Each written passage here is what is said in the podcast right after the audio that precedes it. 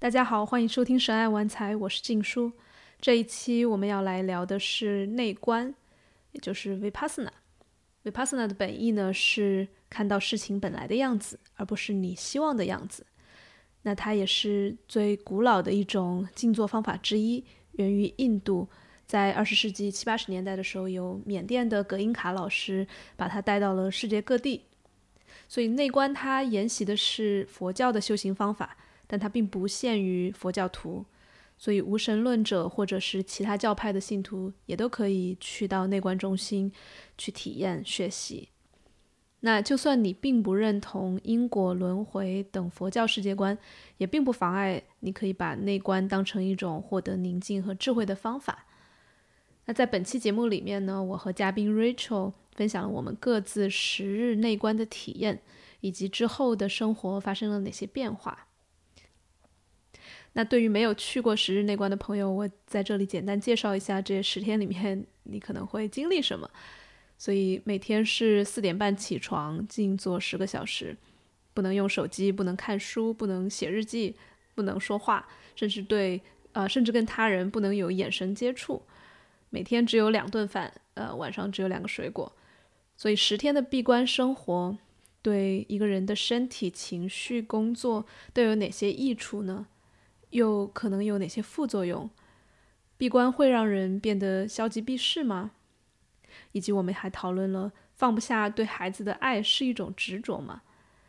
这些话题我们在这一期的节目里面都有聊到，是我非常喜欢的一次对话，推荐给大家。在节目开始之前要打一个小广告，我们的知识星球社群“章鱼觉醒”现在几乎每天都有线上活动了。一周有四到五次的圈圈，也就是 circling，它是一种睁着眼睛聊天的冥想啊，也有亚龙团体，还有我们早上七点半的早安冥想。那每周五呢，我也会举办社群内的工作坊。上周我们聊了金钱的话题，接下来的几周会是学习倾听和非暴力沟通。那今后还有更多的主题和玩法，欢迎大家加入。我们在星球里见喽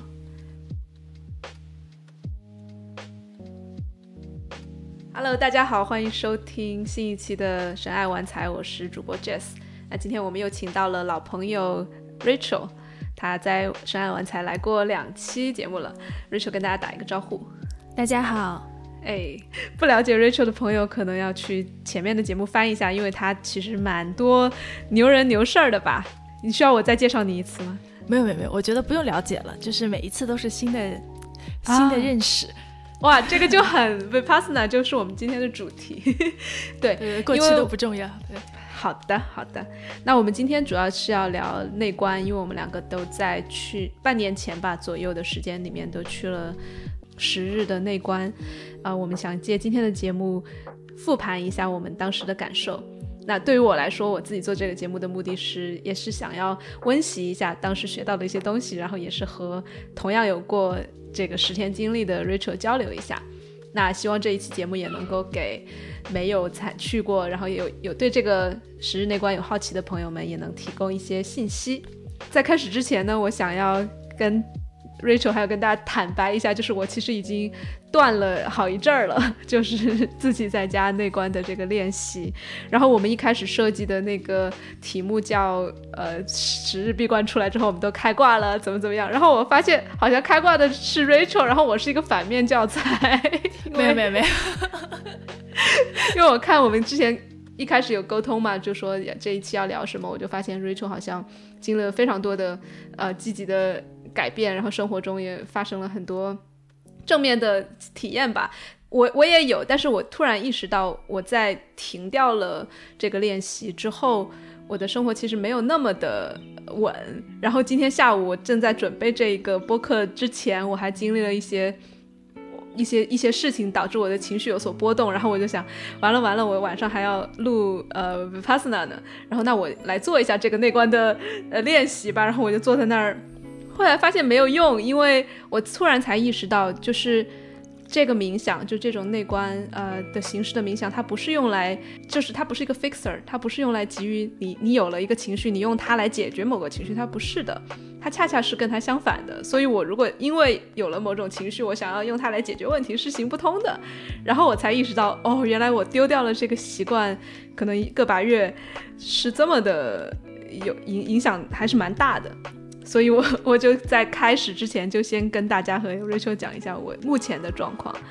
所以我也想问 Rachel，就是你从十二月份啊内关回来了之后，你有坚持吗？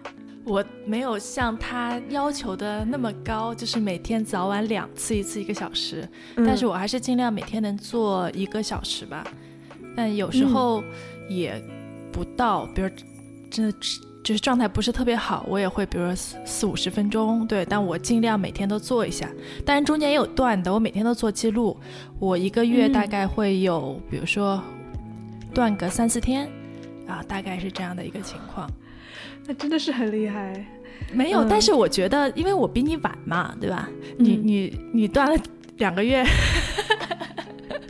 对，将近两个月了，所以我觉得这个很难，就是。我现在也是尽量就是让自己一直坚持下去，就不管多少，就即使我每天，比如有一天事情特别多，那我能做二十分钟，我觉得我也会去做一下，就至少不要让它断。其实我也知道，说任何一个你坚持的事情断了以后，就很难再开始。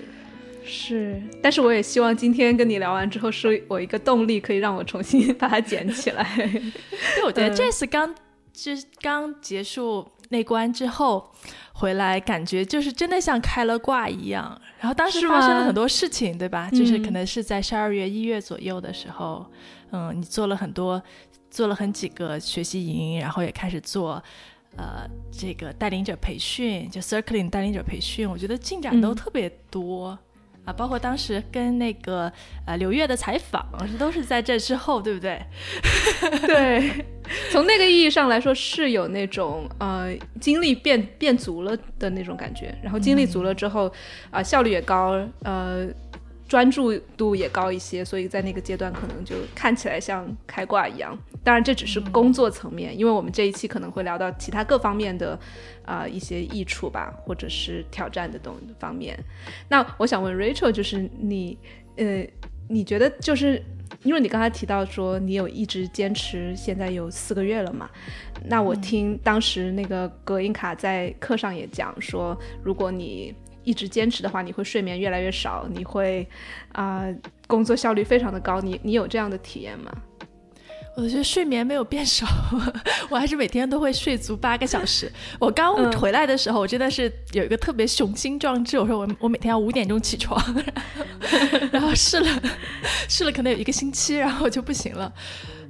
对，然后我前一阵还看了本书嘛，就是嗯呃，哎那本书叫什么？Why Why？Do we need to sleep？大概是这本还挺火的一本书，对它上面说睡眠很重要，对我也就没有特意去，呃，减少这个睡眠，呃，睡眠。但是我会觉得，我不知道，我可能因为每天做的事情变多了，我每天晚上的时候都会很困，然后很容易睡觉。嗯嗯，然后效率上面，我觉得是提高了很多。嗯，就是在做事的效率上面。是因为你开始变得更专注了吗？然后杂念更少了吗？嗯，我觉得会是这样，因为我内观之后一个特别明显的感觉就是，我原来是一个特别典型的多线程的人，就是我嗯习惯了一次做很多事情，比如说我可以呃看着电视，然后呃玩着手机，然后手里还可以干点别的什么事情，对，比如说。这个给狗梳毛啊之类的，就是一次可以做很多事情，然后特别工作中也是，然后我还挺享受这种事情的。就我原来的工作状态，就是我坐在电脑前面，然后同时开七八个窗口，然后同时可能会有还会有人来找我，就是很享受这种过程。然后从闭关出来之后，我就突然发现我失去了这个能力。嗯嗯，就是我我可能看着电视做个饭。然后我就会把电视忘了，或者是做饭的事儿就忘了。对我当时特别的，一开始特别的不习惯。嗯，呃，但后来我发现了它真的能够提高效率，因为我也会我在 Coursera 上面上一个神经学的课，嗯，我之前我会经常，比如说听一个课。会中间会走神儿，然后会想说，哎，我听到哪里了？或者是说我看完一个课的视频做题，我会觉得这些题好像似曾相识，但是不准确。嗯，但是内观之后，我觉得这个特别明显，就是我可能听一个视频，呃，当然视频也不长，十分钟一个视频，然后我可以一次把所有题都做完，然后就是很爽的感觉。对，我觉得在这个层面上真的是快很多，而且。我从闭关出来，也做了很多之前从来没有做过的事情，比如说我们一起做了一个网站。对，这个我真的觉得太神了，就是你几乎应该是从头开始学吧，学编程啊，学做网页设计。对，就是我之前没有做过，然后也是跟 Jess 聊说，哎，我们做个网站，对吧？然后我开始的想法是说，我去找一个外包团队去做，然后后来觉得这个沟通好麻烦呀。然后觉得我就自己试一试吧，然后我在网上开始，一开始是用一个别的，呃，Webflow 就比较可以 No Code 不用写代码做的一个网站。后来呢，它可能满足不了我们的要求，我就开始在这个基础上去开始学了前端的编程，然后去在上面做修改。对你这个真的是开挂的典范，我觉得，因为你回头还跟我讲说你刚通考过了一个中医的执照什么的，我说 天哪，没有没有，然后还两带两个娃，我说天哪，没有中医这个是我在申请一个就是线上的一个学校，对他有考试，OK，所以我在准备他的考试，考了两次了都过了，然后这这周还要考第三次，哦，对，但是就虽然看的时间很少，但是也过了。嗯，哎，但那你就说到这个，你说你现在更多的是单线程工作，呃，但你现在同时又在做很多件事情，这对这个是说，我觉得这个不矛盾吧？这个就像就像很多人他可能有很多个女朋友，但他每一个都很爱的，是，对，就是你每我当你每次做一件事情的时候，你的所有注意力都在这一件事情上面，但是你可以切换。嗯嗯，哇，我觉得这是挺爽的一件事情。就包括我觉得我，因为刚 Jess 也说我带两个小孩儿，就是我在带孩子的时候，我觉得我的切换也会快很多。就是比如我现在我就要陪孩子玩了，我就可以投入进去，然后陪他们去玩儿。嗯嗯嗯。所以当你在玩呀工作的时候，变得更加投入、更专注的时候，你会有。就你描述一下那种爽是什么样的一种爽？就是 flow 吧，嗯嗯，就是你会就很容易进入心流的状态，然后时间很快就过去了，然后你会发现目标都达成了，嗯，特别是在你做之前，特别我觉得做网站是一个特别典型的体验，就是呃，我开始真的不知道，觉得真的不知道行不行。我记得我和我跟你也说过，对吧？我就觉得心里很虚，我就害怕说答应的事情最后别搞不成。但是做的过程中发现，哎，慢慢的，我每天花的时间也不多，我有时候可能每天就半个小时，嗯，但不慢慢的就发现，哎，有一个大体的样子了。然后也没有过很久，然后就有一个网站出来了。我觉得那种成就感还是挺强的。是，哎呀，真的就就很羡慕你这种能够专注，然后把一个事情。就你你说到你在修行的时候不是很目标导向，但是结果目标还是实现了，我觉得这是就是特别羡慕。嗯，所以我现在特别相信，说很多事情每天坚持做一点点，对，也许慢慢的时间长了就会有一个比较大的起色。那我们刚才讲到了很多在工作上面效率方面内观带来的一个很明显的好处，那我们还是回到内观到底是什么吧，因为很多人可能不了解这一个这种。呃，实践。呃，Rachel，你怎么理解内观呢？嗯，它是一种冥想的方法吧。嗯，我也简单的说，我在去之前其实我是不了解的。嗯，我也是。嗯，因为之前我觉得我们可能都是，呃，在去这个 Vipassana 之前，自己都尝试做过各种冥想，然后我也看过一些其他的呃冥想的书，我觉得都非常的抽象。嗯，然后带我去内观的时候，我会，我开始会觉得说，可能就可能会很无聊，或者说，按照我们平时自己冥，按我平时自己冥想的感觉，就是什么都不想，然后想说这其实挺难的。但是去了以后，在整个过程中，我发现它是非常有有节奏的，它会告诉你要做什么，所以我不会有觉得无聊或者是这种感觉，反而我特别强的体验到对大脑的一个练习。嗯，对，这之前大家会说，哎，冥想就是锻炼大脑，我也是认可的，但是我并没有特别直观的体验到。嗯，但是在 Vipassana 的时候，我真的会感觉到。他在努力，就是所谓他他就是这个，你可以说是 mind，或者说是注意力。我觉得我更可能愿意把它称为注意力。你去锻炼你的注意力，然后你就会发现说，随着时间，一共十天嘛，一天一天都会有变化。嗯，然后我更愿意，如果让我跟一个人说什么是 vipassana，我会把它说成，比如说大脑的一个锻炼。然后当然它是冥想的一部分，它是一种。呃，可以锻炼你注意力的，还要锻炼你大脑能力的一个冥想方式。当然，它有更多的，嗯，更深层的一些作用。那个，我觉得就因人而异了吧。嗯，我觉得你的这个解释还蛮，对你这个解释还蛮实用主义的，而且是非常的，就一听就是很很硅谷，你知道吗？很 tech。啊，是是，就是因为我要是如果想跟我身边的朋友来解释的话，我就只能从这个角度去解释，因为大家还是会对是不是能提高效率啊，就是这种或者变得更聪明啊，就是这种会感兴趣。对，可能他们会对灵性啊，会对什么创伤疗愈啊，就讲讲的可能少一点。对对，嗯，对，这就回到你刚才问我那个，你我怎么理解？我真的就会觉得 vipassana 它是一个非常深的一种修行的方式。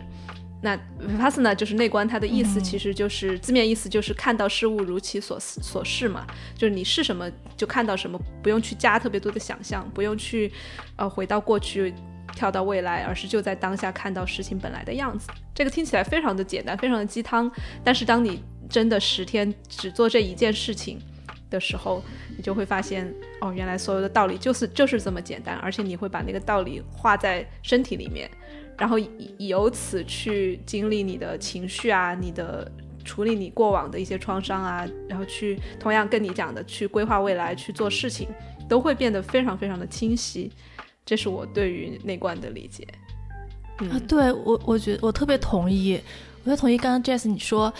就是道理特别简单，就你之前你以为你也知道，但是那关真的是让你就是知道了，你也不知道为什么，好像觉得啊，我原来第一次才真正明白了这些道理。嗯，对，我也有觉得是那种 embody，就中文叫什么？我我总是这个是吧？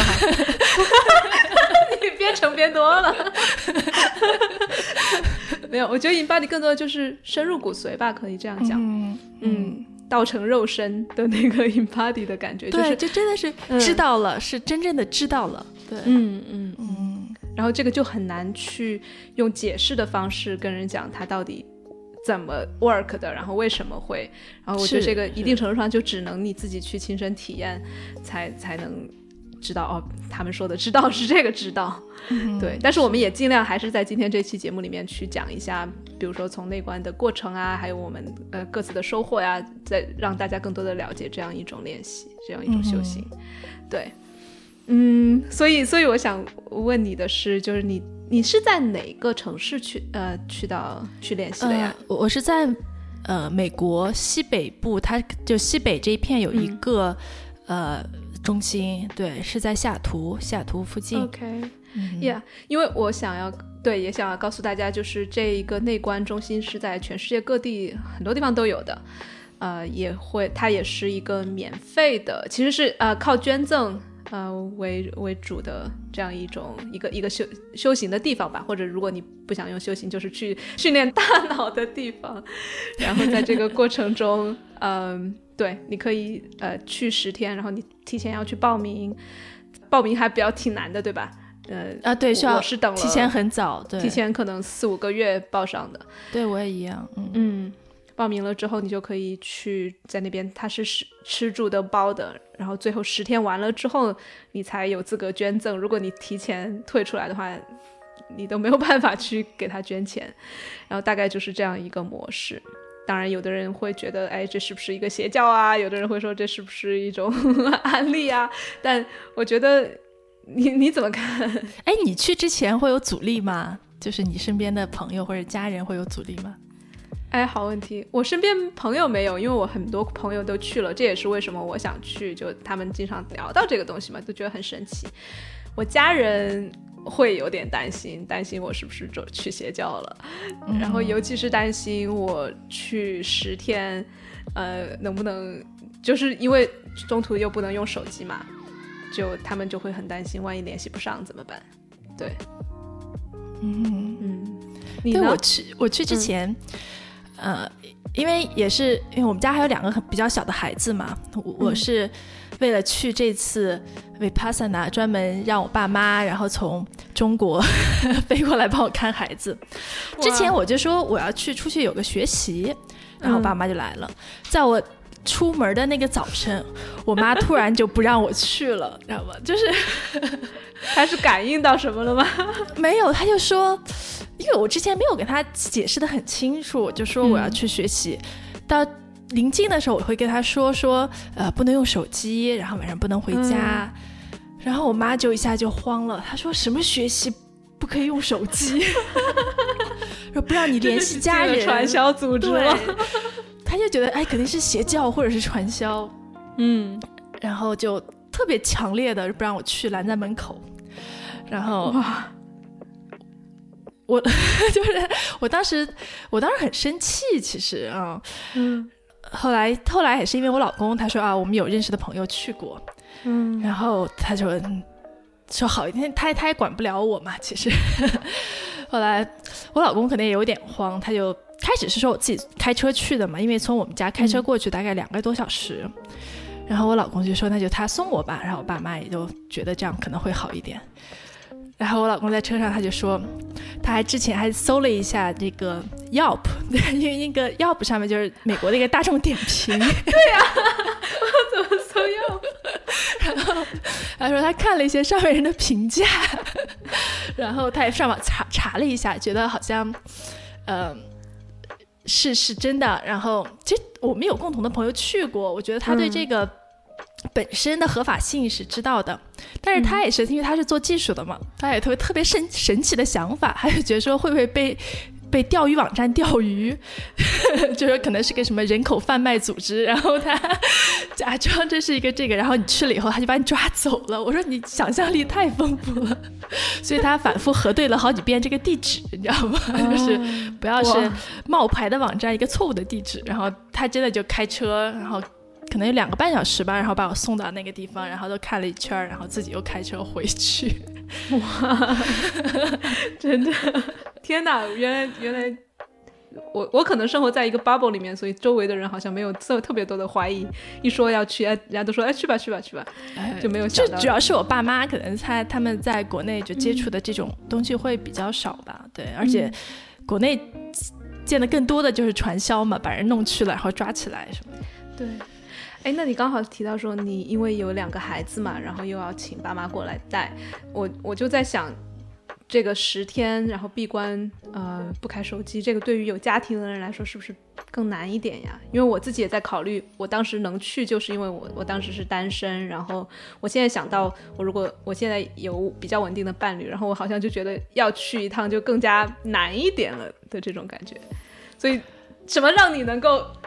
抛抛夫弃子十天，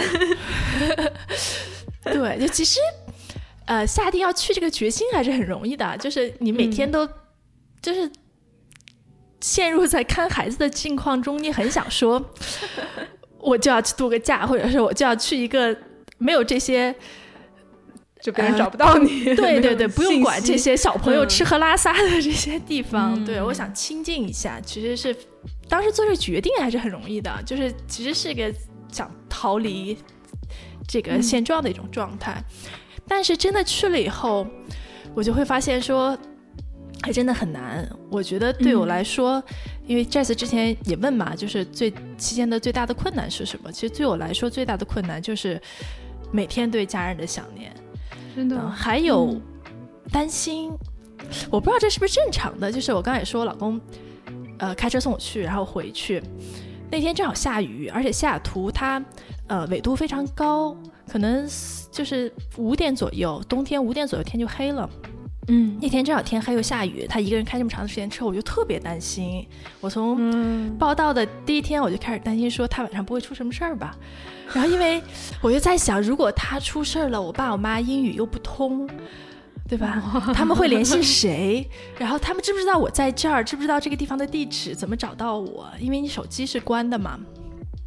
然后我就一直开始担心这个事情，从第一天到第二天，一直到第三天才好一点。因为我觉得，呃，no news is good news，就是如果真出什么事儿，他们再怎么样也应该找到我了啊。嗯，对。然后后来就开始对我们家小朋友的想念，就平时觉得他们一天吵吵闹闹的好烦。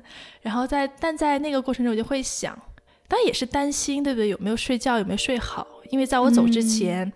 每天晚上都是我哄我们家，特别是弟弟睡觉的。他当时还刚两岁吧，我就在想说他有没有睡得好，他有没有哭，而且好多这种乱七八糟的。然后我就，当然这可能也算杂念吧，特别是头三天，就是嗯，我觉得还是挺困扰的，就有时候会挺难过的，嗯。但是后来也慢慢好了。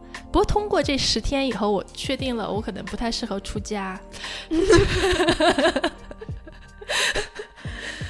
我我有朋友就是去了十天，觉得超级爽，都不想走的那种，哇，嗯，但是我觉得我不是，我到最后一天超想回家。是哦，我到第八九天的时候，真的也是有点不想走的那种。但是我觉得那一种那种不想走，其实又是一种贪念了，已经，对吧？你就想要去维持那一种很爽的状态。嗯，但你说到不适合出家，就是除了这个，呃，就不能用手机啊，想念家人之外，会不会还有其他的方面让你觉得？我觉得主要就是你还没有割舍和家里的家家人的联系吧？对，嗯嗯嗯。哎，那你吃素 OK 吗？就是因为那个十天都是吃素的，然后晚上也没饭吃，每天只吃两顿，晚上就俩水果是吧？是是吗？嗯，我之前。呃，有三年纯素的经验，对，然后到西雅图之后，我现在有时候会吃点鱼，所以这个饮食对我来说没有什么问题，我还挺挺意外的，因为我觉得他们做的都挺好吃的。对，我也觉得他们好好吃。我去的是巴塞罗那的，然后我当时 其实选地方也是当时选了一个天气也比较好的，然后听说他们那一家。做的菜比较好吃，因为我想，其实荷兰也有，但是我我我心想，在荷兰他们可能也做的就是这个荷兰味儿，然后我就还是去巴塞罗那吧，然后就哎，巴塞罗那做的是什么味的？是其实还是比较简朴的那种素食，但是可能一些食材呀、搭配呀、调味呀，还是有一些细微的差别。我可能有偏见吧，我反正觉得他们做的菜比荷兰人会好吃，会偏印度吗？因为我我们这边吃的好像。还是会有可能有一半儿左右是类似于印度菜哦，真的吗？没有哎，我觉得巴塞罗那更多的是还是偏西餐。嗯，他是可能它会调整，是吧？嗯，对，因为讲到吃的我这么兴奋，我觉得可能也是因为吃的是那十天里面就 对我来说极少的可以期待，然后有很 很开心的事情了。这个你有没有什么感触？对，就是。每次一敲那个锣呀，吃饭就很高兴，就那是一个时间节点嘛，就是每天的一个大事件。对对对，嗯，然后大家进去，而且，对，就是你平时冥想的时候，其实也不太看得到大家嘛，然后也不会去关注，但吃饭的时候。就大家都在一个地方，虽然还是不能有眼神接触，不能说话，但是你会知道说有这么多人跟你一起经经历这个非常难得的体验，我觉得还是挺幸福的一件事情。哇，吃饭 不说话，然后都吃出幸福感了，就可想而知我们平时 说很多废话，一群人，然后各种碰杯敬酒，就还反而没有那样的感触哈。嗯，我也是。我在过程中就每次敲锣要吃饭的时候，就就特别高兴，然后就就跟我觉得一定程度上，除了训练训练大脑，也训练我们当小白鼠的感觉吧。就那个巴甫洛夫的狗，敲钟就流口水。是，对。然后过程中，嗯，你平时也吃素吗？我对我平时也吃素，所以没有太大的问题。然后，但是对我来说比较挑战的就是头里头几天晚上没有饭吃，就觉得很饿嘛。嗯，然后，尤其是他呃早上又要起起很早，好像是四点半就敲钟了是吧？四点半，然后晚上可能就九十点钟就要睡，所以一开始那个节奏还很不习惯。呃，也加上没有晚饭吃，就很饿。但是很快，其实那个饿就会习惯了。嗯嗯嗯，就还好。对，我觉得那是一个特别健康的生活方式，因为你平时大家，我不知道你做不做那个叫什么 fast，叫什么？呃，断食。断食。对，其实那是一个特别好的断食的过程，对不对？我我真的就是我我们家有个那个体重秤嘛，它是所谓智能的，它上面会有一个身体年龄。嗯，然后我做了这个 vipassana 回去之后，我的身体年龄就减少了一岁。真的，真的，我都特别惊讶。它是有哪些指标啊？它会有什么体脂率呀？其实主要就看你的这个身体里面的蛋白质和呃肌肉、脂肪、水的比例嘛。OK，其实也不是很准了，但是它 就是这么一个。哎，那你就是十天之后你有瘦吗？有瘦啊，但是我觉得瘦的就是脱的水嘛，然后你没没吃多少，很快就胖回来了。嗯，对我也很快就胖回来了，但是我觉得还是挺健康的，会很清爽，确实是会很清爽。嗯，但是你讲的这个断食，我我我反倒是有相反的经验，因为我过去有饮食障碍嘛，就以前各种倒腾自己，各种用各种饮食法呀，然后想要减肥这样的，但是在在 vipassana 就是那十天的过程中，我真正的开始。就是享受那种吃饭了，就是那，因为他就虽然饭很少，但是每一餐我都开始吃的特别慢，然后开始学会了叫正念饮食嘛。因为有有，我记得有一次就每天晚上我们都只有两个水果嘛，有时候只有一个半，然后他们很很很坏，就是还要把香蕉切成两半，你只能拿其中一半，然后 就很很少的分量，然后我就 有一天就拿着一个橙子，我就。中晚晚晚上休息的时间可能有一个半小时的样子，然后我就用那一半一个半小时把那一个橙子就吃的特别的精细，就每一半都剥的特别的特别的干净，然后又把它的那个膜也给剥了，然后又挨个挨个的一颗一颗的吃，会有不一样的味道吗？味道倒还是呃有也会有，就是当时你在训练冥想那么多天之后，其实嗅觉啊各各方面的感官都非常的灵敏，对。然后味道确实有不一样，但是更多的是那种哦，原来慢下来是这种感觉，原来每吃一口再呼吸一次是那种感觉，就就会意识到哦，原来真的非常的不一样。然后在那之后也会，同时也会对食物啊、对自然啊有更多感恩吧。所以出来之后我就做了那个告别情绪化进食的那个一个网课嘛，就是就是因为那一次之后有特别深的体会那一个橙子。哇，真好。嗯，哎，那你那关期间最困难的是什么呀？你感觉？嗯，两方面吧，一个是身体上会有不适，就像我刚才说的睡眠呀，呃，最最难受的其实是脚疼，就我不知道你有你有你有没有做到做到脚特别疼？我我是头两两三天的时候就感觉整个腿都疼。嗯嗯，我是我是头几天还好，我到第四五六天大概那个样子的时候，就腿已经疼到就是睡不着了，就睡躺下的时候腿也是疼的，所以那个对我来说非常挑战。呃，但后面就他那个疼慢慢就消掉了，或者是我自己也没有那么介意了，嗯，就还好。然后另外一个挑战就是，其实也是头脑层面的或者情绪层面的挑战，就是我。在过程中经历了非常多的创伤的重现，就我小时候，呃，不管是小时候被被霸凌啊，然后或者是一些就是童年跟跟家里面人的关系啊，这些很多东西全都浮现上来。然后在这个过程中，我过去是会用用用 therapy 嘛，用各种各样的心理学的流派去去安抚他呀，会去治疗他。然后但是在 Vipassan 里面，它其实是不。鼓励你去做这些事情的，他他鼓励你就是，不管浮现什么东西，你都坚定的去做那个身体扫描。然后我在那个过程中就非常的纠结，就是纠结到底是跟相信他的这一套，还是说我做我自己的安抚我自己的一些一些工作。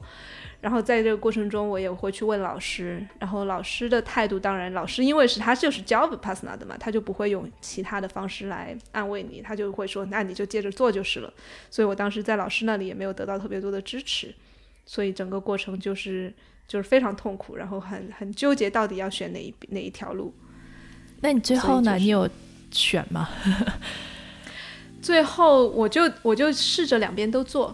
然后我，他不是每天到第四天之后，每天有两个小时的叫 strong vipassana 嘛？就是你在那两个小时，他是鼓励你不要任何任何不动有动不动的。然后对，在那两个小时里面，我就坚持做 vipassana。然后在呃其他的剩余的自由冥想的时间里面，我就可能倾向于就不不不那么严格的去做那些了，因为有时候真的情绪上来的时候就特别难受，我就可能会用。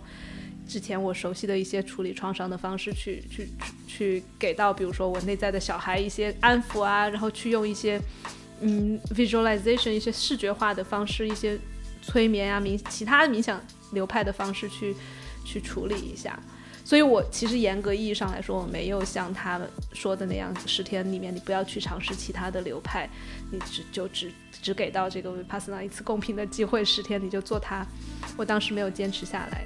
就，但我现在也不觉得那是一个，呃，错误的选择吧。就是我在当下的，就真的是坚持不下来的时候，我用了其他的方式，呃，来调节自己。对，但那个确实是比较困难的地方。嗯，哎，那你刚也说，比如做了 vip 之后，你的这些创伤啊，会有变化吗？觉得会有，会有。呃，就就我刚才跟你说的，我也是两两相当于两条路径，两条非常不一样的路径。一条是平等心，一条是呃慈悲心，相当于是你平等心就是你有呃你有升起了任何的痛苦，你也不去不太去过分的管它，你就继续做你的身，你关注在你的呼吸和身体上，那是内观 vipassana 的道路。然后另一条道路就是更多的可能就是啊去给到自己难过的那个部分去安抚。那是另外一条，嗯，不管叫 shadow work 或者 inner child work，各种那那一条道路其实跟 vipassana 非常不一样的。然后我在过程中两条都在用，嗯，然后最后我觉得其实都有帮助吧。然后 vipassana 最最能够帮到我的就是它让我体验到了那一种很很安宁的感觉，就是不管。就哪怕你在经历很痛苦的事情，你也可以尝试着不去不去安抚它，不去急着修复它，不去 fix，然后你会经历到那些感受，真的像像他说的那样，那些感受从你的内心深处或者身体深处浮现上来，浮到表面上，你就会感觉到身体里面有各种各样的不适。然后当你如果不去评判那个不适，如果不去。不去消除那个不适，它自己就会根除掉，它自己就会就会 eradicate 嘛。他们说，就那个确实是有经历，对，嗯嗯，我不知道你在这方面，就是情绪方面有没有经历一些困难？嗯，我觉得情绪，就除了刚才说的那种焦虑，对家人的焦虑之外，好像没有特别的。我一直。我觉得我是一个比较幸运的人，就我好像从小到大没有什么创伤，就还是很幸运的 成一个成长环境。嗯，但是我会有这次刚说的，就是当比如说你十天完全没有手机，你没有任何外界信息输入，你就会发现说，可能头两天你会有一些。呃，所谓杂念，一些想法乱七八糟的，然后之后你就会有一些更深层的记忆也好，或者是事件也好，就开始冒出来，会有一些我都觉得已经忘了很多年的事情，忘了很多年的人，然后它会浮现出来，然后可能会有一些，呃，会觉得哎，我当时怎么这样，然后可能会有一些看上去像是遗憾的事情。嗯，或者觉得当时没有处理好的一些事情，但是它也就出现了，然后也就过去了。到就对于我来说，没有特别强的情绪上面的波动。对，但是我知道很多，就包括跟我们一起在里面这个作为 Passana 之之后，大家会有些交流嘛？最后一天，就就会有人跟我说，觉得他一直在哭啊，或者是情绪受不了啊，这我还是有很多人有非常大的情绪的波动，但这一点上我我没有体会。嗯，我觉得果然就是每个人的旅程都是不一样的，然后是经历的就很不一样。对，嗯。啊，听上去你的这一趟感觉很苦，就是很难，是是是挺难的，但是过程中也会有，真的是会有非常多的修复和疗愈吧，感觉在这个过程。哎，我我有一个问题，你你刚刚说就对这个创伤有修复和疗愈，但你觉得这个创伤是真的就可以，就像你刚刚说的根除吗？或者说它真的就疗愈好了吗？有没有那样一个时间点，或者是？我觉得问这个问题就，就如果真的有创伤的人问这个问题，就说明他还没好。然后，但你没有嘛，就还好。就我觉得是会到一个节点，说你会觉得不不再怕他了。然后有可能就是你那个记忆肯定是根除不了的嘛，那个发生的事情它已经发生了，那个事情是根除不了的。但是他可能再次你再次想到他的时候，他不会让你。有那么大的情绪的波动，这个是可以做到的。然后我觉得 Vipassana 说到的那种，他其实这就是每当你有情绪的时候，你的情绪它是琢磨不定的，但是情绪在身体里面的反应是可以是可以跟踪到的。就比如说你当你很愤怒的时候，你胸口像在火在烧啊；当你伤心的时候，胃会绞痛啊。就那种情绪跟身体是对应的。然后那个呃内观就是在。身体的那个层面去做工作，然后我们平时比如说遇到特别难受的事情的时候，身体也会难受，那我们就会滋生出一种去去去 cope 嘛，去应对的方式，就比如说看片儿呀，比如说吃吃东西啊，喝酒啊，抽烟呀，那种就是情绪来的时候我们在逃。我觉得内观做到的事情就是因为你逃不掉嘛，你只能坐在那儿，你没有办法去看手机，没有办法吃东西，那就只能在。情绪来的时候，它它它浮在你的胃里面，在你的心里面，你就一直只能陪着它，只能跟它待在一起。然后你会发现，它浮着浮着浮着，它就浮出去了，它就它就没有了。所以在这个意义上，你因为创伤造成的那些储存在身体里面很久的情绪，它就慢慢全部一个一个挨挨个的浮现上来。就像你刚才说的，过去很多忘掉的事情，它也会被想起来，然后想起来，如果它是一个创伤的话，它就会浮就会走掉。就是这么一个原理，嗯，然后你因为刚才也说到说没有手机，没有新的信息源嘛，我觉得跟现在疫情就很像啊，就我们没有了新的，呃，每天去上班接触到新的事情，然后大部分时间在家里面，当然还是有手机，还是有还还能看剧，但是已经减少了非常多的信息源。我觉得这也是为什么很多人在疫情期间就开始情绪有崩溃啊，或者是想到过去的很多伤心事，就其实我觉得这放长远看是一个疗愈的过程。就你没有新的 inputs，你旧的东西就会就会被被治愈。嗯嗯，这是我理解到的。嗯，对，所以从内观出来以后，我会有一个感觉，就是要有意识的控制 input。嗯，有的我也会，对啊，就是可能之前，比如每天会刷刷朋友圈啊之类的，然后就特别明显的一点就是，我去 Vipassana 之前，我每天看手机的时间可能是在四个小时左右，嗯，然后我刚出来那段时间，然后会基本上在一个小时左右。哇，就会少很多。你会当然可能也有那个惯性了，你就会想不起来你要去看手机，或者是说，当你打开手机的时候，觉得这些东西还不如不看，就是嗯，就会有这种感觉。但是慢慢现在好像又回来了，现在三个多小时了。那那也挺好的，你会有这种感觉？嗯，我也依然记得，就是最后一天出来的时候，第十那是第十一天吧，应该是。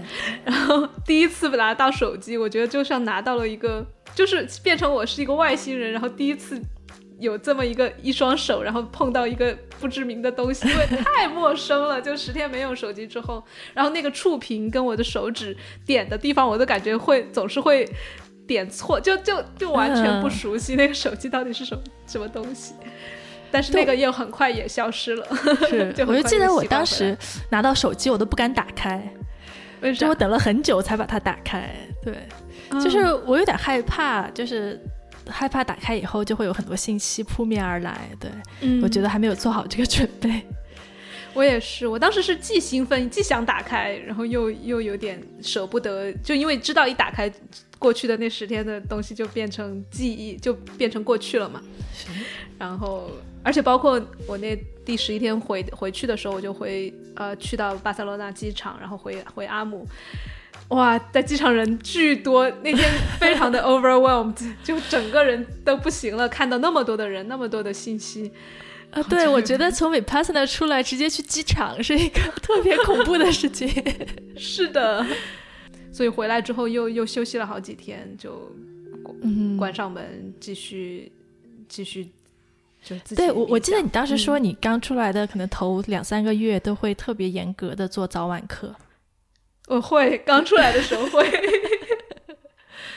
然后现在讲起来还有点羞愧，因为我也有朋友，他就坚持了一整年，就早晚，然后感觉他整个人真的是会有比较，就整个人看起来会很沉稳，然后又很很轻松，很多的做事情也很快，反正就总就感觉还是挺开挂的。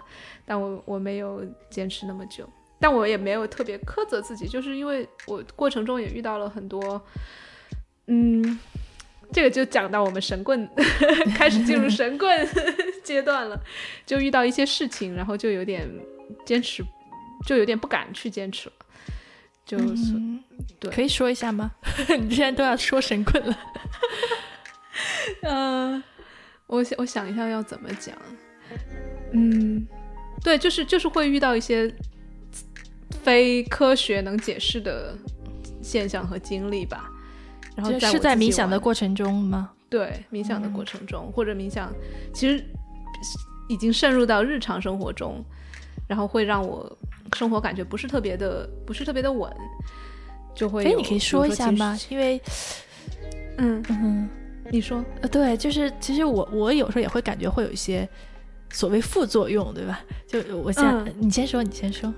哦，你。那说到这个副作用，我可以，我之前看过一篇研究，就是，嗯，他否认了那种我们常常常觉得冥想会让你更更 calm，更更更平静，因为它其实冥想会让你的大脑某些区域更加的呃激活，然后你整个人其实是更加处于还更加 vigilant 的状态的，更加警觉，嗯所以一定程度上它不是总让你很很 calm 的。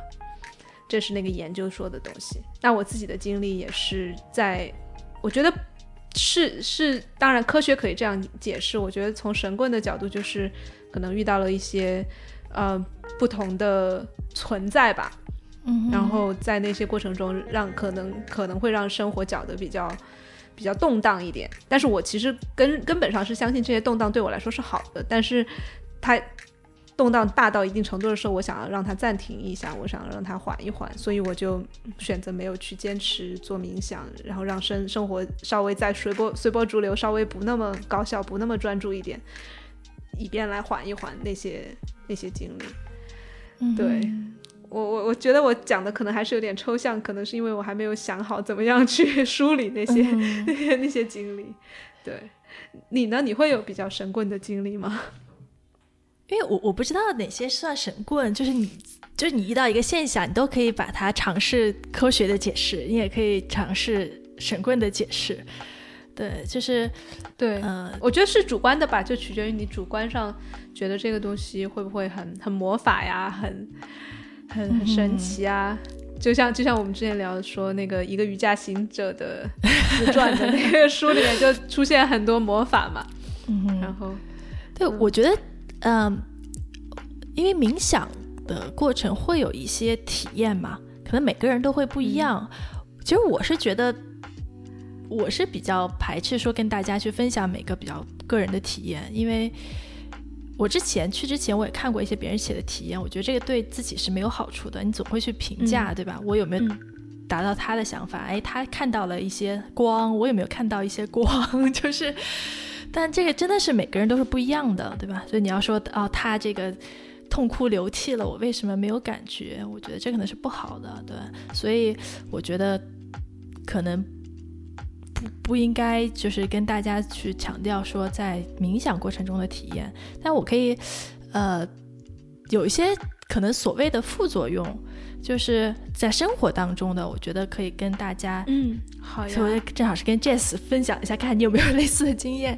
就是，嗯，就刚刚 Jess 你刚刚说，比如你拿到手机会觉得这个不太迟，就比较有点迟钝，对不对？我有时候也会有，比如开车的时候，嗯，我会觉得有时候好像。就以前开车特别的顺畅，对吧？就是天天开车嘛，然后你开车是非常的顺畅的一个过程。然后做完 Vipassana 出来，你有时候会觉得，哦，我好像得想一下，现在是红灯了，或者去想一下说，哦，我我要右转了，就是你会顿，然后就感觉没有之前那么顺畅。还有就是我之前，我我其实我之前我还经常跟我老公说，就是你要 mindful，因为他经常丢东西。我我之前对 mindful 的理解就是说，你每做一件事情的时候，你都知道你在做什么，对吧？就像比如说，你把钥匙放在这里的，你就知道你把钥匙放在这里的，你就不会说回头转身就忘了。但是从 vipassana 出来，我就真的就经常，我刚钥匙放哪儿了？我手机怎么找不着了？就每天找东西，我觉得好奇怪哦。然后。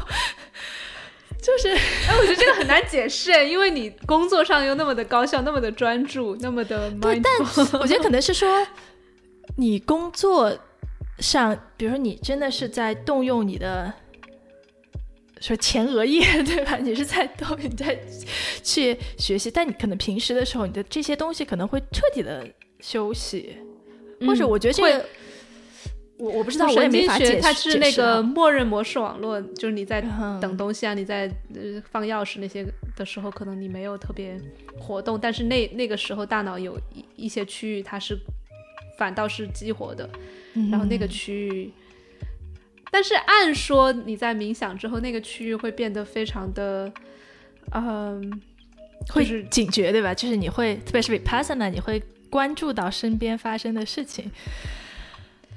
对，不知道我我也我也没有办法解释，我还看了很，我不是在学神经学的课嘛，然后我也没有找到解释的方式，但是好像慢慢的现在会好一些，现在已经可能过去五个多月了吧，对，快半年了，对，现在慢慢的会好一点，对，嗯。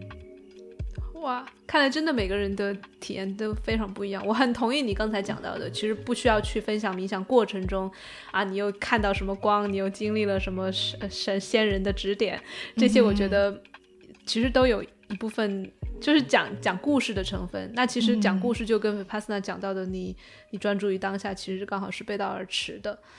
然后以及他也会讲你每个人的命运不同嘛，每个人的。是是是，因果不同，你其实遇到的体验真的就会完全不一样。那你第一次去和第二次去的体验也会不一样。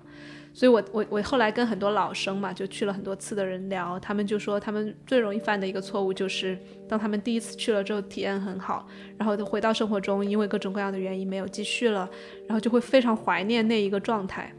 但是其实，然后就非常想要去去回重新回到那个状态里面，但是恰恰。你回想要回到那个状态，就又成了一种执着嘛？就在就在 vipassana 里面，他不是经常讲呃贪嗔嘛，就是贪爱和嗔恨。你你感觉一个东西特别快乐、特别舒服，你就特别特别贪恋它。然后，但是很多的老生都会都会掉到这一个这一个贪里面，就是去贪那个呃内观到非常极致的过程中那个点的感受。嗯嗯，所以。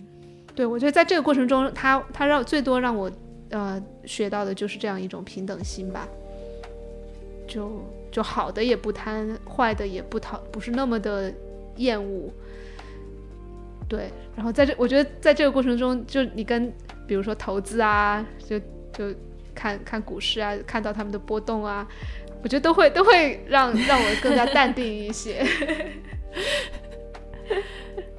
我不知道你会不会有。Ethereum 最近涨了很多哎，你看我很淡定，我不高兴，我不高兴。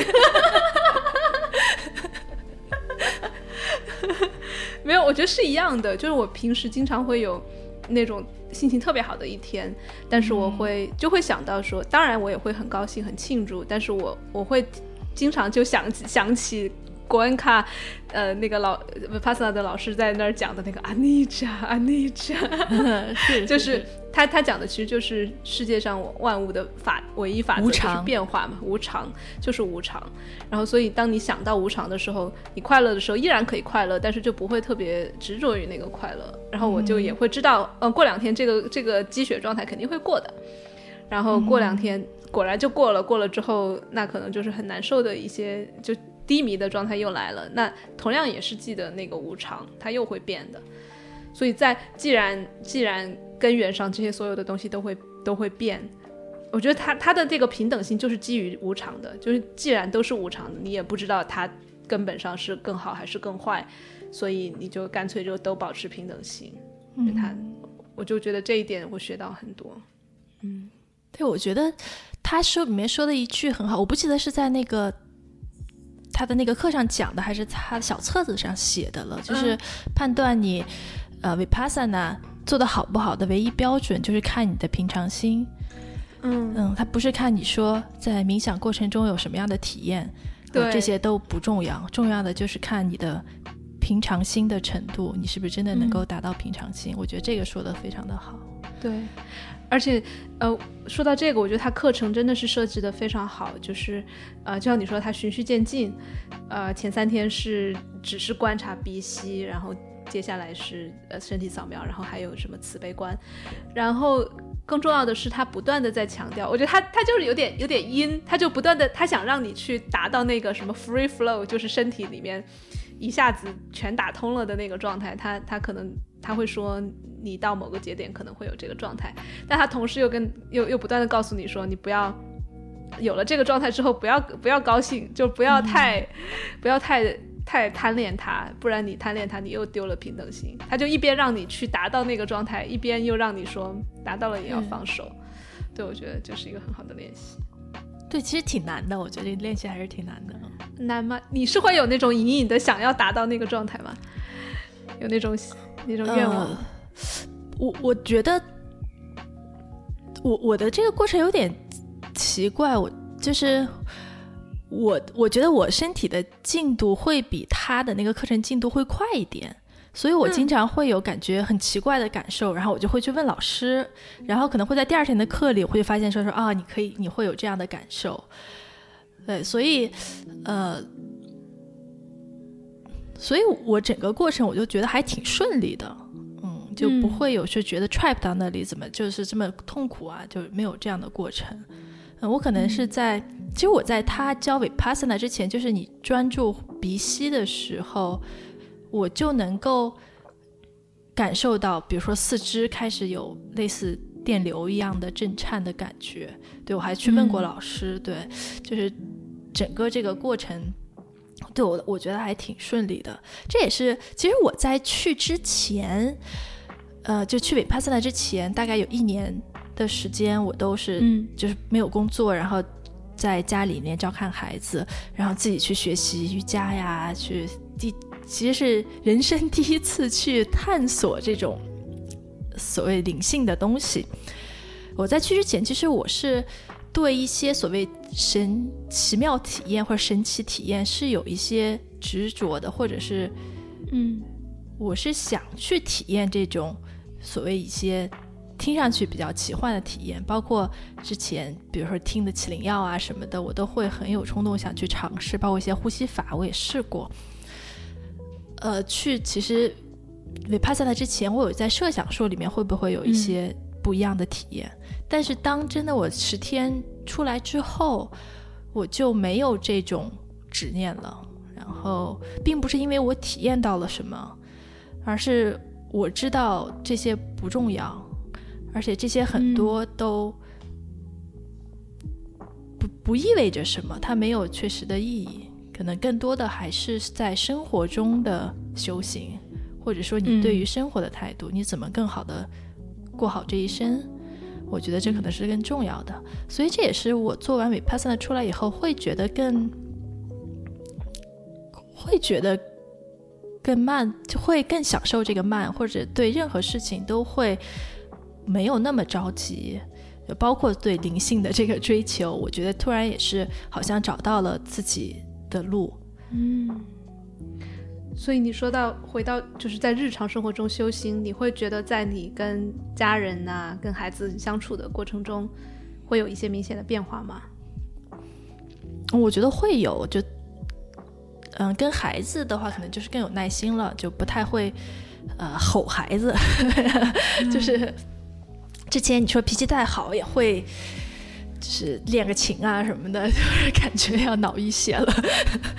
对，现在我觉得这点会好一点，而且我觉得最大的一个改变是我对，特别是我跟我妈妈的关系，或者更明确的说，是我对她的一些。呃，态度吧，嗯，就之前，呃，我我和我妈妈没有什么特别大的矛盾，但是就一直挺别扭的，嗯，就是大概从我上初中开始吧，我妈也很奇怪，我我现在也不记得是为什么，她当时就真的会一个月不跟我说话，是她不跟我说话，嗯。嗯，那肯定是因为她生我气了，但是我也不知道为什么。然后，但是她还是会每天早上给我早起做早餐，帮我收拾，就是她还会会很细心的照顾我，但是她就是不说话。然后其实那个就是很很很难受的一个过程。我不或者你我我不确定有没有所谓创伤哈，但是我之前没把这个当回事儿。但是到后来我会发现，说我对我妈妈有很多，首先我特别特别的害怕她不高兴。而且她她又是那种会经常不高兴的人，就是一点小事儿就会不高兴。对，所以我会刻意的跟她保持一定的距离。就当她在，呃，有，比如说他会做你喜欢吃的东西啊，或者是在我工作的时候给我倒杯热水啊，就是表现出来他对你的关怀和爱的时候，我会就是 push，我就会会把他推回去。对。我就会觉得说你不要打扰我，对我会有这种态度。就是之前我没有去认真想过这个问题，但是回回来之后，我会在想，对，做尾尾帕萨了之后，我会更好的去处理这些问题吧。嗯嗯，我觉得这是一个包容的问题，或者就说是是一个慈悲心，理解吗。嗯，是怎么更更好的处理这些问题的那种？我又在回想说，你说慈悲心对吧？就是你可能会对一些陌生人，你会感觉很容易有有一些慈悲心，对，比如说，嗯，生病的人呀，比如这种疫情，呃，受难的人，对吧？你看到很多新闻，你都会哭。然后像，比如说，像我很长一段时间吃素，也是因为说你能感受到说。就是你在吃不下去这些小动物了，对，就就是就是这么简单，对吧？嗯，但是就包括说你对你的孩子，你也可以，其实这个就没有那么显而易见，但我现在也可以做到，说我可以想到说他们对于一些事情的恐惧和未知，导致他们有这样的反应，然后我也会去更理解。但是对于父母的话，我就本能的感觉有一道墙去阻止我去理解他们。嗯那现在我就有意识的把这道墙打破，去尝试去理解他们，然后我会去发现，其实他们也是有很多无助，嗯，而且年纪越来越大，身体越来越不好，也会有一些恐惧，嗯，而且就慢慢的，当你你就会更容易更对他们更有耐心，对，像在做完美帕萨那之后，我也会我会带着我爸我妈一起做瑜伽。因为他就是我妈妈，不是一个特别爱运动的人嘛，就鼓励他去做运动，然后给他们推荐我喜欢的播客。对，然后也会，我也会，我也在给他们介绍冥想，就是会，我我之前很少跟父母去沟通我我的这些想法，因为我觉得他们理解不了，嗯，就嗯，特别是我做的事情。但现在我也会去尝试的去去跟他们去解释，就我，而且我越来越感觉到一家人在一起包容是特别重要的。就大家都会觉得说，呃，包容好像很容易，对吧？其实所谓的包容就是一种接受。我觉得之前你之所以会，呃，所谓这个 complain 和 judge，对吧？其实你并没有很完全的接受他。像有时候我们可能对伴侣和对孩子更容易接受，对吧？孩子嘛，再怎么样是你自己生的，对吧？但是对父母可能没有那么接受。你其实无意当中，你经常会在 judge 他。像我是对我经常就会在 judge 我的父母，比如说你们连这个都不知道，对吧？就说这有什么难的，为什么不试一下？嗯，或者说怎么总是他们怎么总是抱怨这个抱怨那个，对吧？但其实这是我的一种 judge。说到底是其实没有那么接受，但当我真的去尝试理解他们，我会发现说我会更接受他们，然后就会体谅他们。所以现在，呃，也是因为疫情的关系，我父母不是去年十二月份来，然后就一直滞留到现在，然后在一起快半年了。这真的是我毕业以后第一次跟他们一起生活这么长时间，嗯，就还挺融洽的，我还挺意外的。嗯，就之前我和我妈曾在一起一个月，就基本上就会吵翻，就是这种。哇，对我听到你讲你父母的时候，好像还蛮有有一些情感 涌动的，很少看到你这一面。我我很少讲，对，就我以前觉得这不是事儿，嗯，但是现在我觉得是事儿，嗯，而且你讲到的那种对父母的包容和理解，我我能够理解到，他不是那种鸡汤说的那种忍忍让啊，那种包容，我觉得我听上去更像是你看到了。你对自己父母，就是你自己升起的之前的评价，然后看到的那些评价，它并不是很公允，或者是那些评价并没并没有帮到你更更呃理了解他们，离他们更近。然后我觉得这个也是嗯内观帮到我的，就是知道自己升起的所有评价，其实一定意意义上也是贪嗔嘛。就你对他的积极评正面评价，你就是开始产生了一种贪恋，然后负面评价。可能就产生了嗔恨，产生了怨气，所有的这些评价最后都都其实是害人害己的、伤人伤己的那种感觉。所以基于这个，我觉得升起那种同理心，其实是我觉得是很很很很稳、很宽厚的那种心，而不是而不是就是假装说服自己说我要宽容，不是那样子的。嗯，而且我发现父母真的有变化。就是当我对他们的态度变了以后，他们也会，就我也会跟他们 讲，就是尽量的少去评价。对，嗯嗯，对。而且我觉得，甚至是我猜，你就算不用跟他讲这些道理，你自己变了之后，他们跟你的那个 dynamics 那个动态互动，我觉得会会环境就系统整个系统会变，然后他们也会有一些变化。对。对我，我看听你在这个过程中好像跟父母的关系收获很大，然后我是跟伴侣的关系收获很大。在那之前我刚刚分手，然后后来我在没 pass 的过程中，就一开始是非常的痛苦，就是前五天都在陷在这个分手的痛苦里面。然后但是在越来越到后面，我就意识到这个痛苦大部分是其实是我 咎由自取自己找的，就是也还是基于这个这个这个喜欢和和和厌恶的这。这样一种偏好，然后也是基于没有看到事情在当下如其所示，就是看到的总是自己加的戏。比如说对方如果如果不回的话，比如说不回短信啊，或者是怎么样，可能会加很多戏。然后包括把对方这个人本来只是在交往，想象成一个非常长久的伴侣，然后基于那个想象，然后会有很多的期待。所以后来就意识到，大部分我所受的苦，可能绝大部分九十九点九都是我自己造成的。然后在那个过程中，就就真的像是经历了一场审判一样，就就很像那个《非诚勿扰》里面那个葛优，他在那个神父面前跪着 讲了一讲了一整天的那种感觉。我也真的有点有点那种感觉，就是那十天都在从小到大所有的事情都在都在经历一场审判，但是这个审判它不是那种。要要把你置于死地，而是真的是很严厉，但是又非常慈爱的那种审判，让我不断的就看到，哎，自己过去怎么做了很多孽，然后包括伤害了其他的人，也是基于我的一些一些偏好和一些恐惧，也是一个很深的疗愈吧。尤其是关于我呃性别啊种族上的偏好，也是那后来我就做了一期关于种族的呃节目嘛，也就是那之后开始意识到这些事情，所以这个 vipassana 对于我来说，更多的就是。一个疗愈过去的这样一个过程，然后听起来对于你来说更多的就是，呃，清理头脑啊，然后，呃，跟父母的关系啊，对我我我真的现在越来越觉得，真的每个人的道路真的很不一样。嗯，但总体其实我觉得都是个排毒的过程。是的，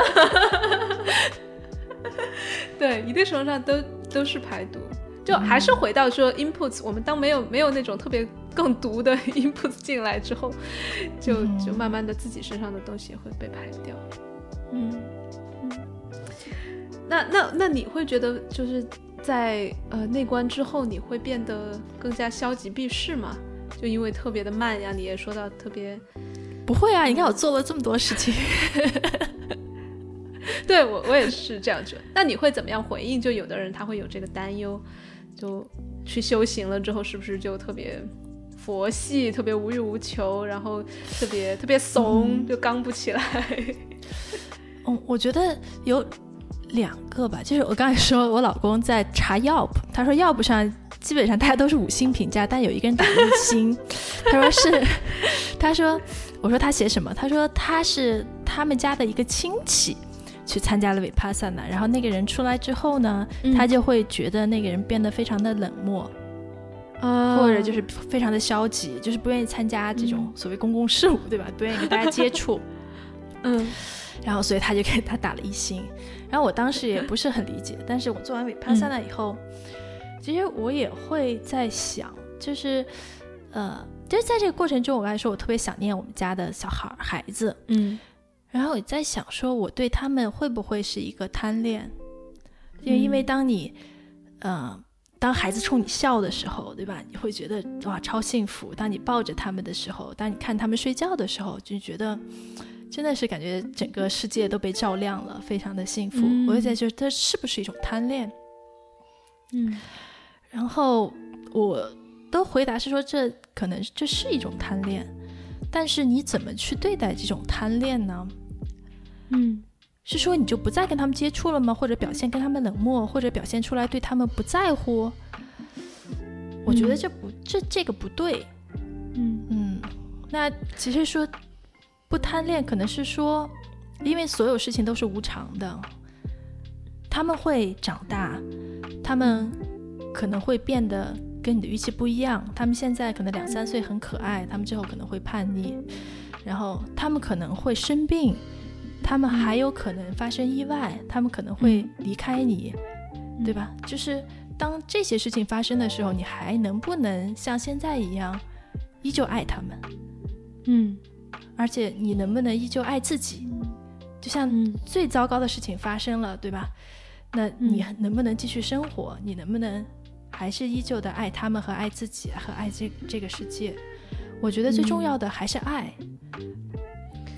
哇，哎呀，你说这个真的好，把心都 说化了，是真的是，对对，我当时想到这个，其实是一个特别大的释怀，对我真的就觉得很多事情感觉想通了，嗯。对，我也之前听过，就是大家很多人讲破执嘛，就不要不要有执念什么的，很多人就把它当成一个不去投入、去爱的一个借口。就不管是亲密关系还是子女，就好像是疏离一点，然后不不不执着，这样子好像安全一点。但是其实真正的破执，就是当你爱的时候，你就全心全意的去爱，然后当它发生变化的时候，你也就不执着于过去的那些爱的瞬间，然后投入到新的一个当下。那个才是破执，我觉得是，嗯嗯，所以这个可能很难，所以我觉得对有一些人来说，他可能变得更消极了。我觉得这可能这是一个过程吧，这是一个修行的过程。嗯，对我来说，我的问题更多，因为我没有孩子嘛，然后我我更多的一个困惑就是，哎，那 vipassana 或者其他任何的这种灵性修行，会不会让人对于意义或者对于目标，对于嗯那种。野心的一些追求会变弱，然后就会，呃，得过且过。我自己有时候会有这些问题，然后更多的也会有有群友问到我这样的问题。我不知道 Rachel 你会怎么样看这个问题？说实话吗？实话，实话，实话说。当然，我觉得其实这本质上是，就是这本质上会有能力的问题。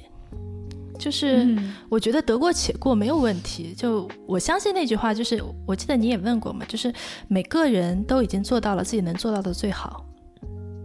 其实有时候你觉得你是得过且过，其实你就那样。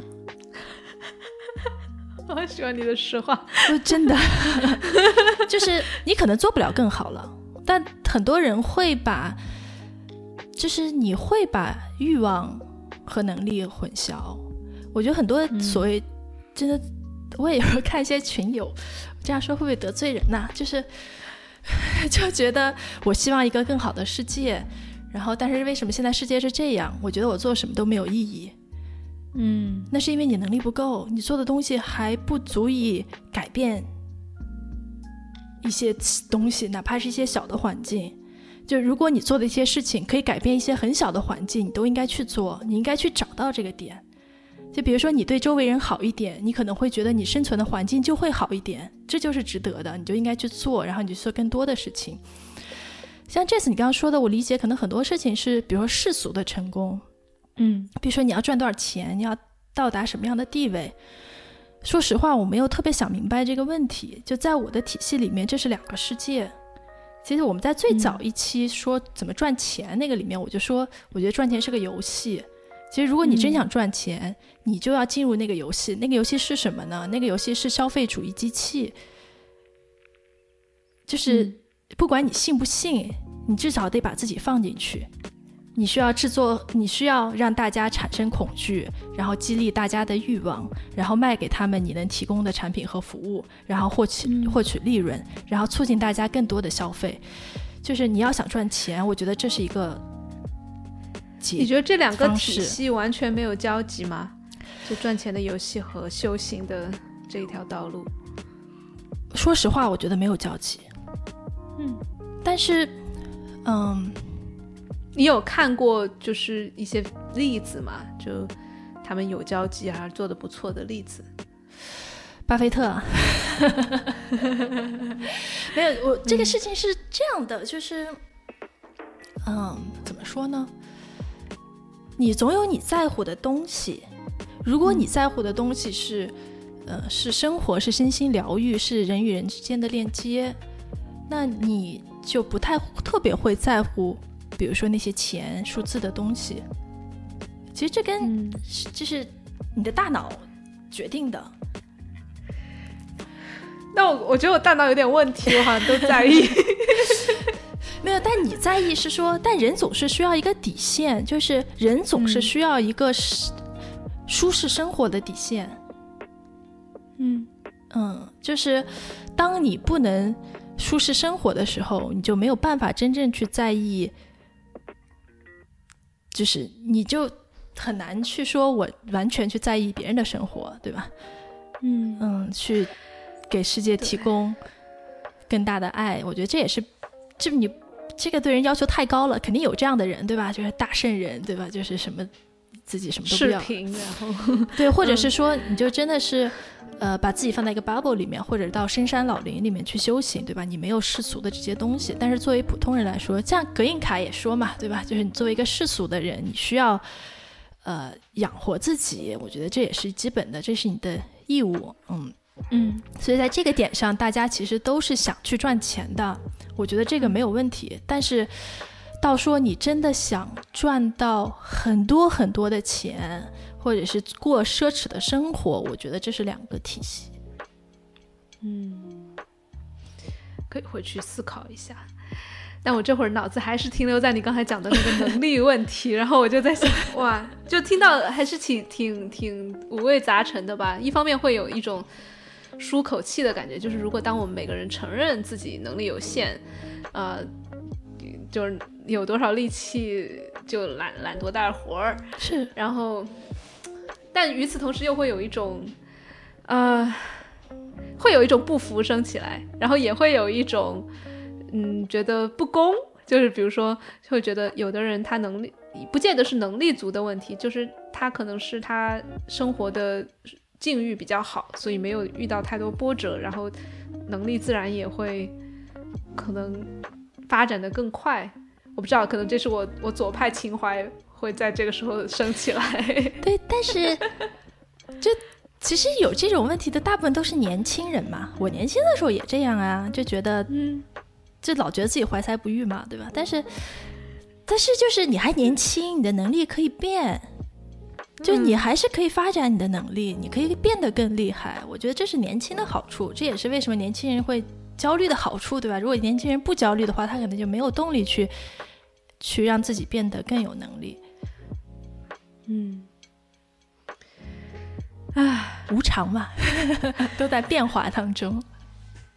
对，你会觉得这个这个想法会让会鼓励到你是吗？就是说欲望和能力区分开来，然后有有多少力做多少事儿。嗯。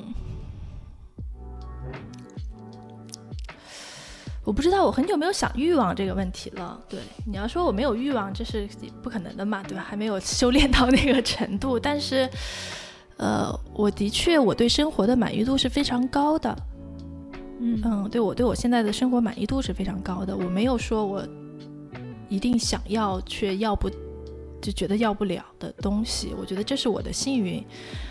嗯，然后能力上面，嗯，我会。做很多尝试，包括学一些新的东西。对，虽然我比就是比 Jazz 大，然后我也比群里的很多人都大，对吧？但是我依然觉得，呃，我还是有能力去学习很多东西，我也有时间去学习很多东西，对吧？并不是说，我觉得多不管多大岁数，你都是可以去学习新的新的东西。嗯，其实从神经学的角度嘛，这是唯一让你保持健康的一种方式，对吧？运动加学习新的、体验新的东西，可能是让你保持年轻和健康的最有效的办法。哇，我觉得你你要在在两年之后称你那个体重秤，你可能又年轻两岁了。希望吧。对，真的是还是蛮蛮励志的，就是生活中知道。就认识您这样一个朋友，就别人都都变成您了，对，瞬间老十岁。没有，因为非常坦诚的说，你的这种状态是我自己蛮 struggle 的，就是我我我要需要很很花很大的力气，可能才能达到一种呃做事情很专注啊，然后呃就学东西很很很很快，然后很呃高产很。就生活满意度 in general 比较高，这其实是我可能真的是近一两年才有的，过去都是还蛮苦逼的一个状态，所以那你还年轻啊！我在几年前的时候也是很 struggle 的，就感觉当时创业嘛，嗯，就感觉为什么什么都这么困难，然后做什么都觉得特别不顺，就我觉得这都是过程，而且你已经很高产了。哎呀，没有，但是我我我最近今天这也是我今天得到的一个一个启示吧，就在我尝试做做 Vipassana 未遂之后，我我意识到，其实我看似高产，其实我甚至还可以再放慢一点，我还可以再减少一点产出，然后把产出做得更精一点，然后可能还是还想把 Vipassana 捡回来，然后我我还是像我前面说到的，它不能当成你救急的一个手段，它只能是一个习惯，然后让你在。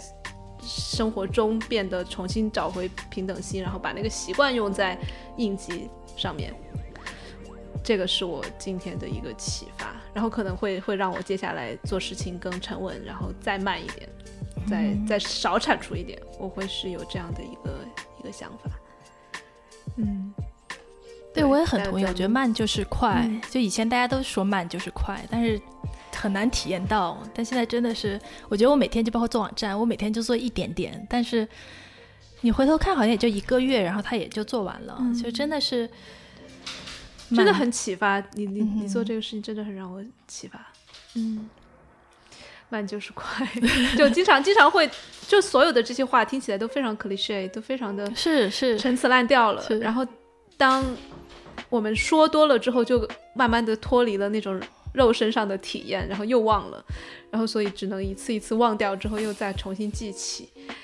我我觉得至少对我来说就是这样一个重复的过程。然后螺旋上升吧，每一次重复肯定又比上一次争取会会体验更深一点。不要对自己太苛责，你你已经非常棒了。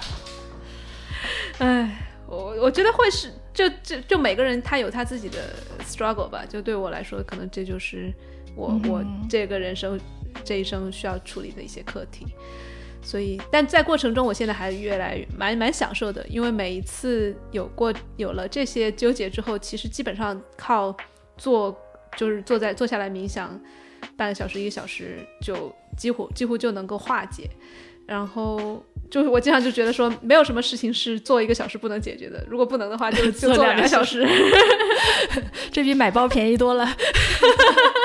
是的，我是真的觉得是这样。然后包括 circling 也是，circle 一个小时，往往你进去的时候的那一个、那个情绪状态，到你一个小时之后出来，你就真正体会到那什么叫无常，就那个东西不会见，几乎我没有见过谁进去和出来的感受是一样的。所以当你意识到这一点之后，你就会不断的提醒自己，因为当我们很很在情绪里面的时候，我们总觉得他会一辈子都是那样。嗯然但是其实我真的坚持不过一小时。是的，是的。对，嗯。所以最后一个问题，Rachel，你还会再去吗？你觉得？我觉得我会吧。我觉得真的就像刚说这个排毒的过程啊，定期排排毒，我觉得是非常健康的。但是其实还是挺难的，对吧？你有日常的生活，你需要十天完全脱离。我觉得如果找到机会，我肯定会去的。你呢？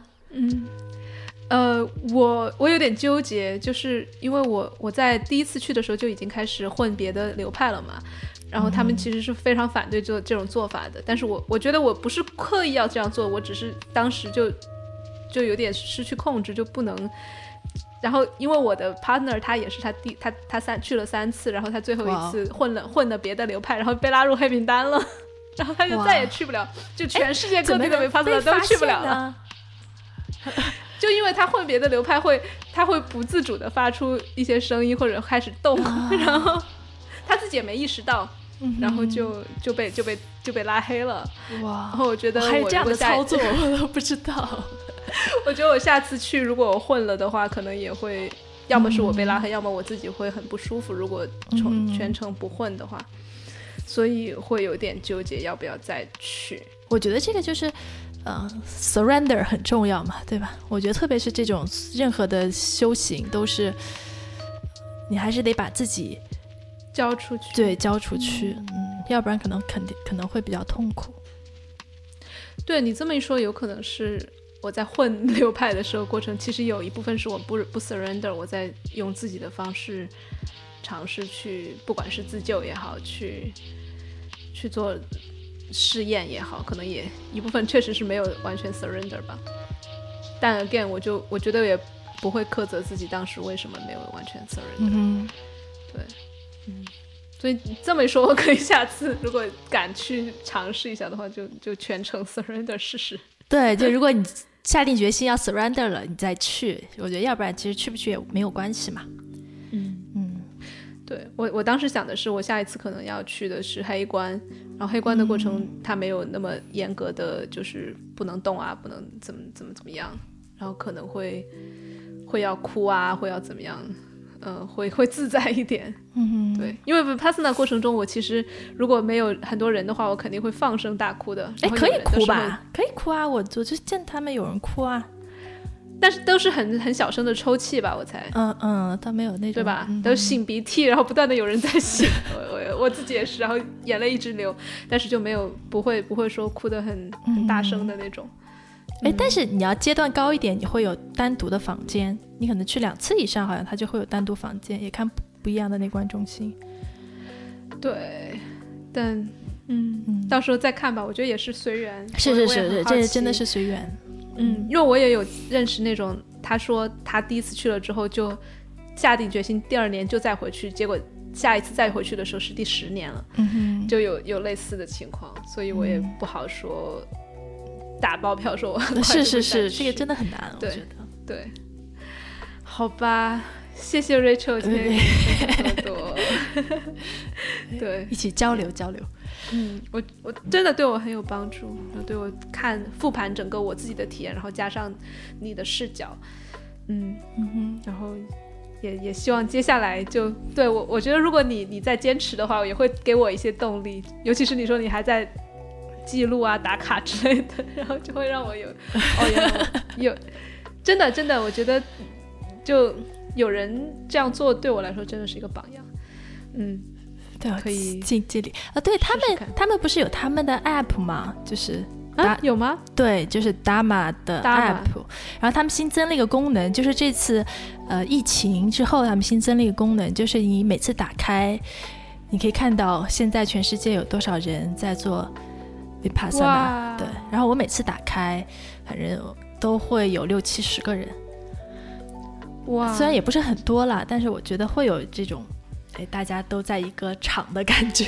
嗯，哇，这个这个还是很很激励人的嘞。嗯，然后我就用那个嗯。做，然后它前面会有一小段儿那个隔音卡的，就是导唱诵唱诵，对，嗯。然后我是按一个小时的嘛，它每分要一个小时，到最后它还会有那个呃慈悲观的可能几分钟这个的，它有个引导，然后它也会帮你记录，就这个 app 本身也会帮你记录每天做了多长时间。哇，有没有有没有对你做网页有到启有启发？接下来你的活儿来了。没有，我我有啊有啊，但是我觉得它产品做的很好，就是真的特别嗯简单，就没有什么功能，但是够用，嗯。挺好的，学到了。对，非常好，这是做产品的精髓。是是是，哎呀，好开心，开心跟你聊这个，学到很多。对，我也特别开心。嗯就、嗯嗯我很很少跟别人聊这些东西。我也是，其实我是从内观出来半年，这是半年第一次系统的跟人聊嗯，前后的过程的体验，嗯，还是很感恩。别别别，感恩感恩，是是是。哎怎么你每次这么一说，我突然就觉得自己特老。那我要怎么说？就如果表达感恩且不 没有没有没有，挺好的。把你显得老的话，感恩感恩，嗯一起感恩。对，真的。好，那我们今天就先到这儿，好的，谢谢 Jess，客气，来、嗯啊，给大家听众说拜拜，再见，拜。拜。最后像像是跟像是大人告诉小小朋友给阿姨说对，很听话。好，那我们就可以 好，谢谢大家，谢谢。嗯。